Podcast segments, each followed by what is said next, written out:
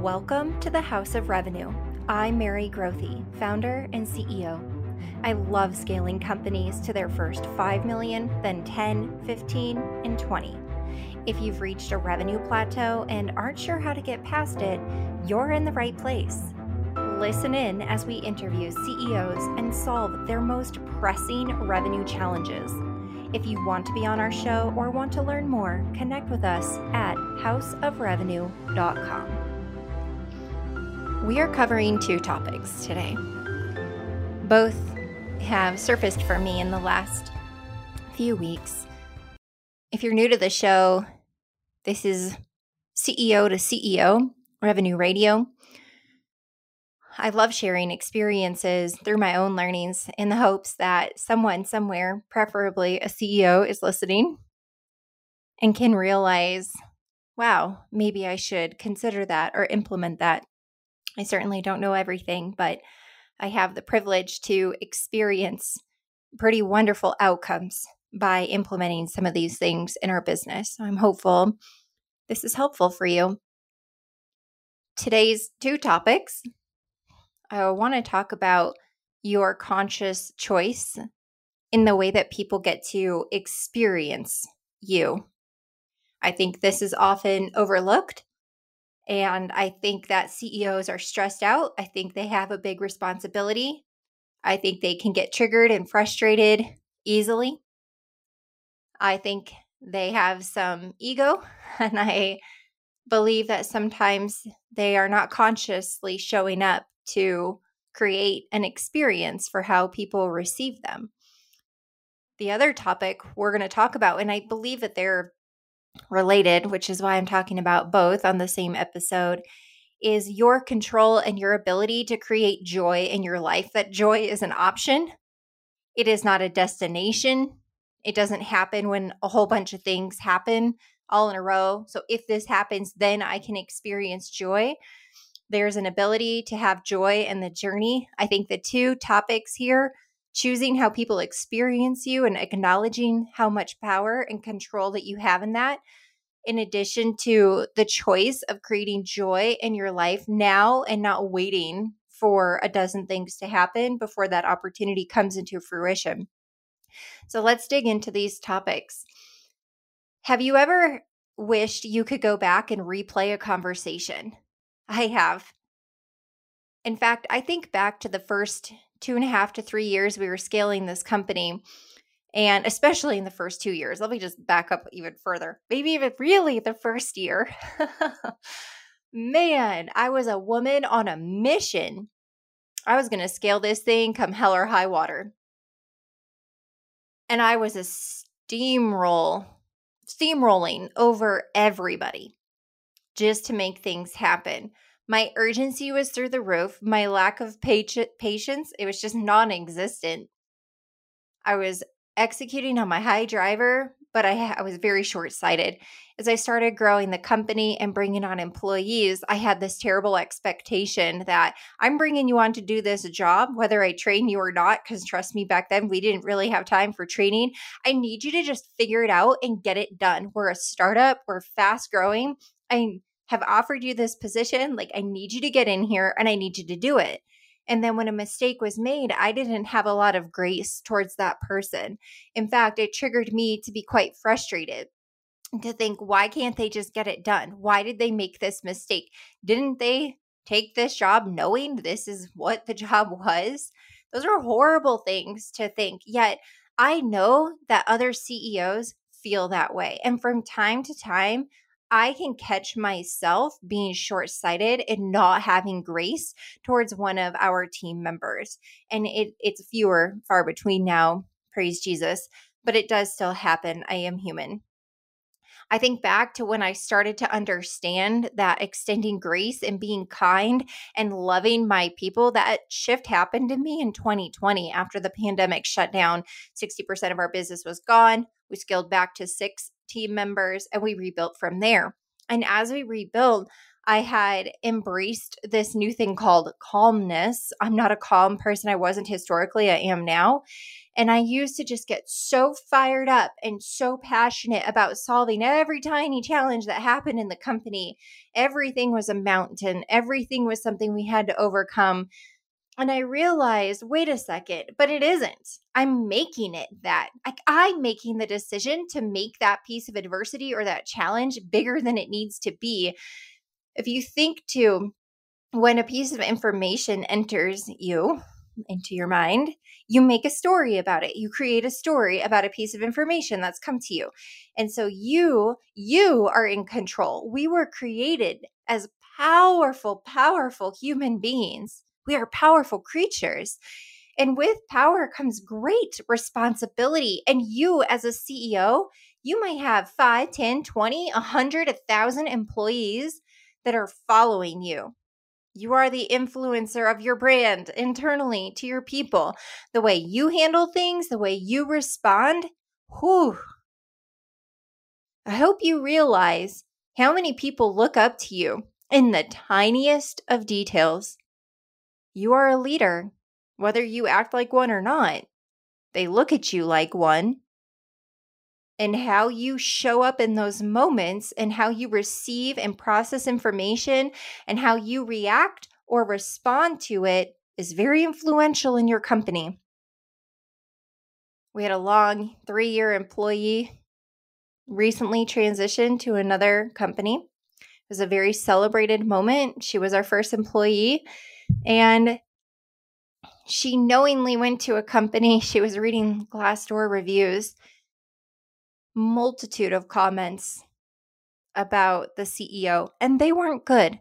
Not good.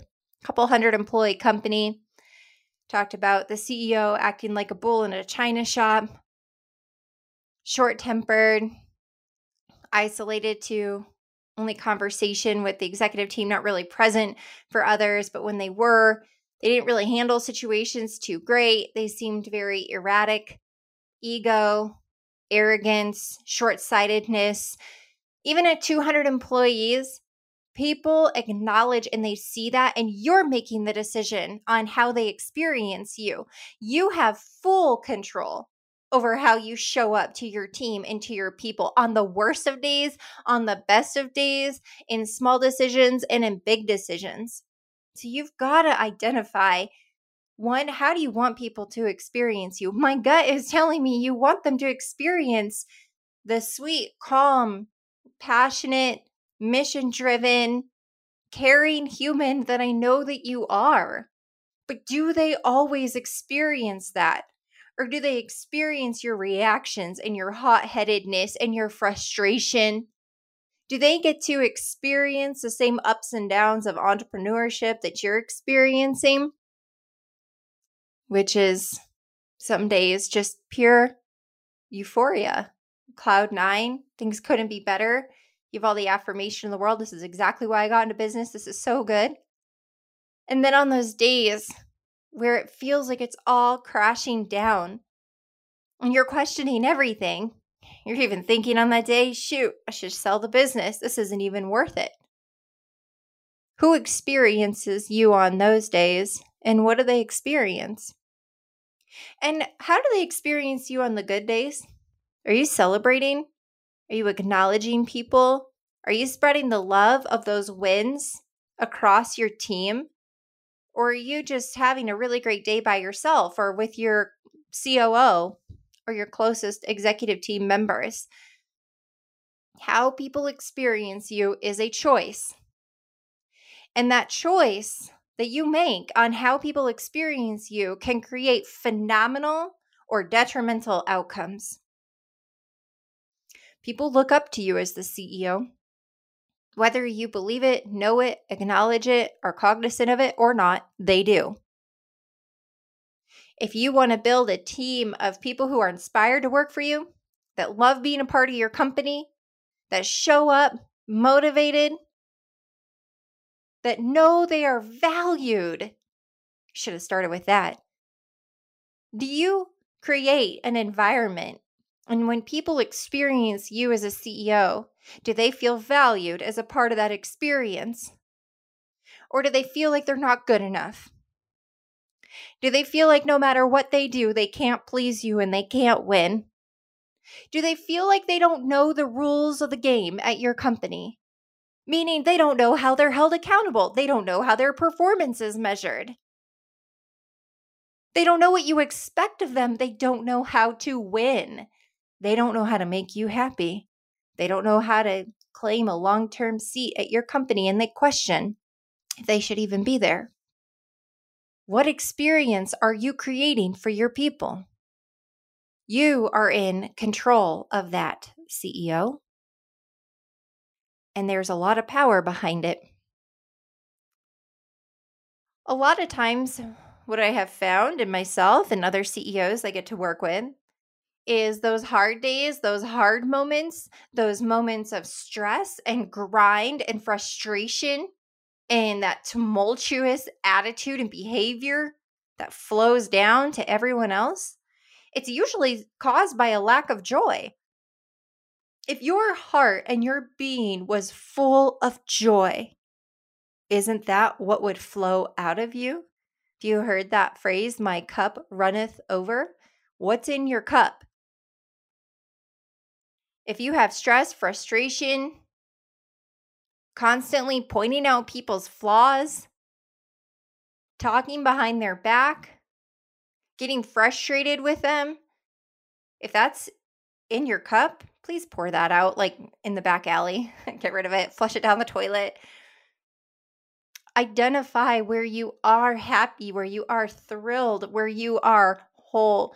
Look at the joy in your life. Can I just level with you right now? How awesome is it to be a CEO that we were created to be this capable?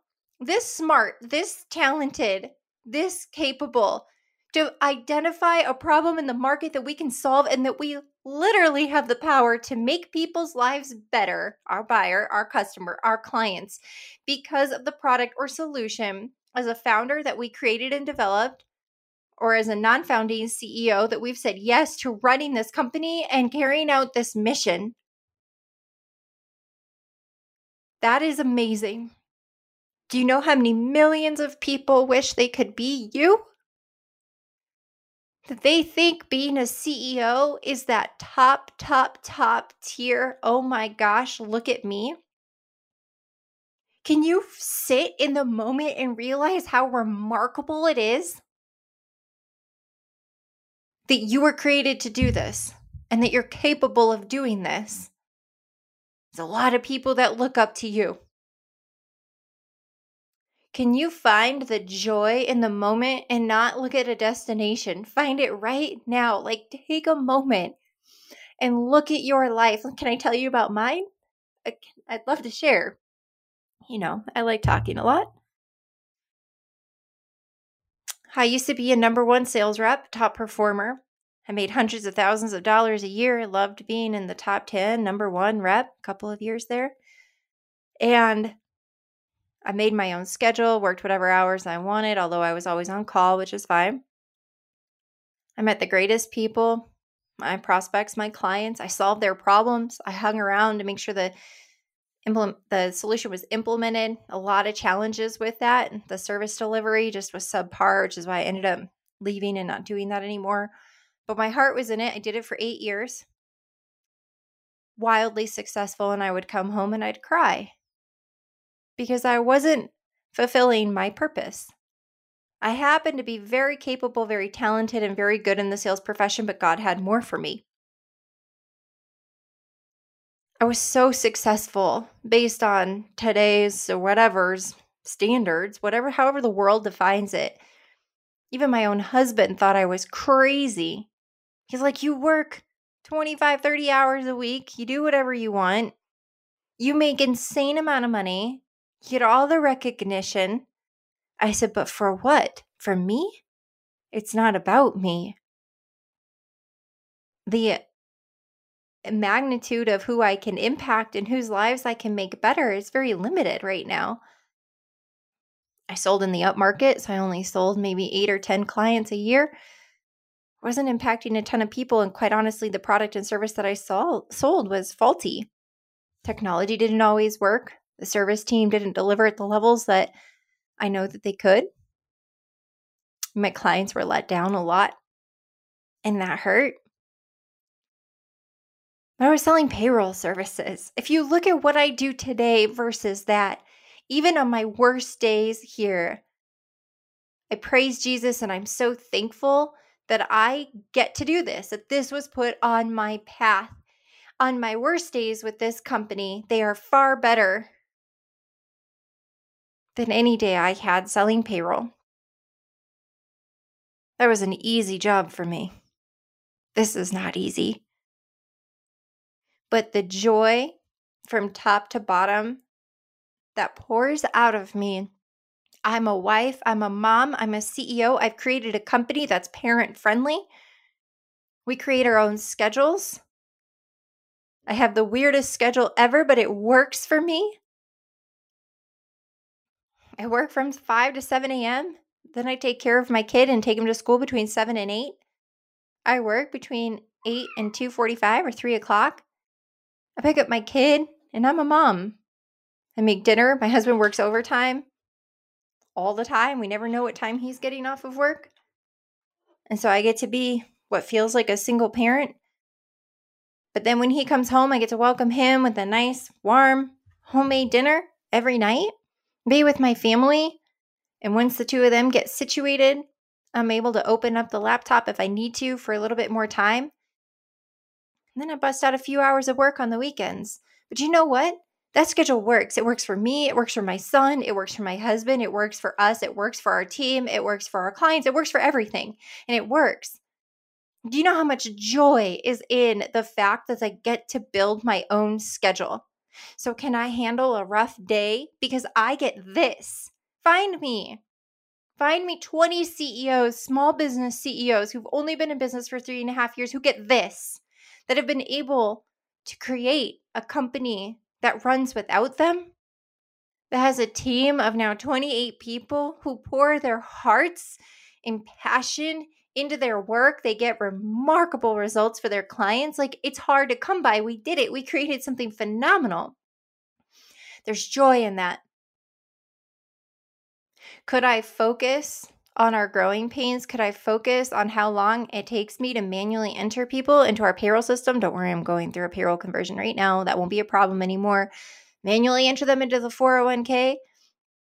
The growing pains of how many interviews we had just to hire six people how it turned my schedule upside down and I was just burning the candle on both ends there for a four week period.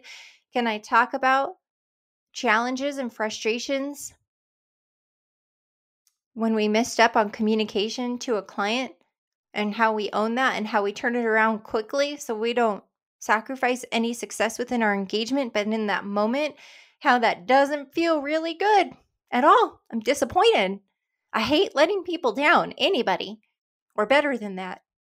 But it happens. We employ humans. We make mistakes. I make mistakes. I'm not allowed to send out emails or proposals after 7 p.m. at night because I'll read it out loud and I still have typos in there. I just don't have attention to detail that late. I've learned that about myself. I have to do that stuff early in the morning. I get mad at myself when I'm just trying to crank things out and cross it off the list and get it done and I send it out and it has an error in it and it's embarrassing. I'm sending a $300,000 proposal to a prospective client and the name of the proposal says template. okay. I've done that. I've done stupid things. Does that hurt? And I'm embarrassed and I worry. Did I just show them that we don't care about the quality of our work? Yeah, all that stuff floods in. But does it bring me down to the point where I sacrifice feeling joy, where I get frustrated? No, I've learned.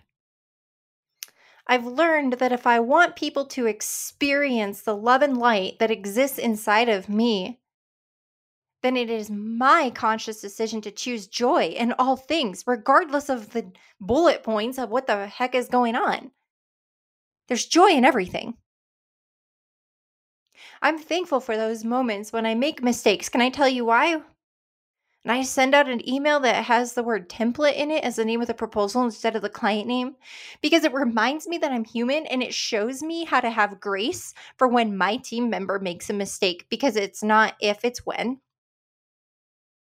So, in that moment, do I realize that I have very, very, very high standards for our team? But that kind of stuff happens. And if I'm making that mistake, how is that employee going to feel when their mistake is caught? There's an opportunity to extend grace, to smooth it over with a client, depending on what the situation is.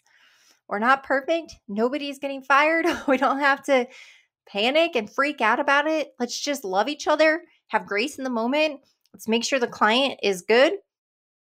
Let's figure out how we avoid making mistakes like that in the future so we can learn from it. And let's move on. Let's grow as human beings. Let's evolve. I didn't start off perfect in my career, and I'm not saying that like I'm perfect now. Hello.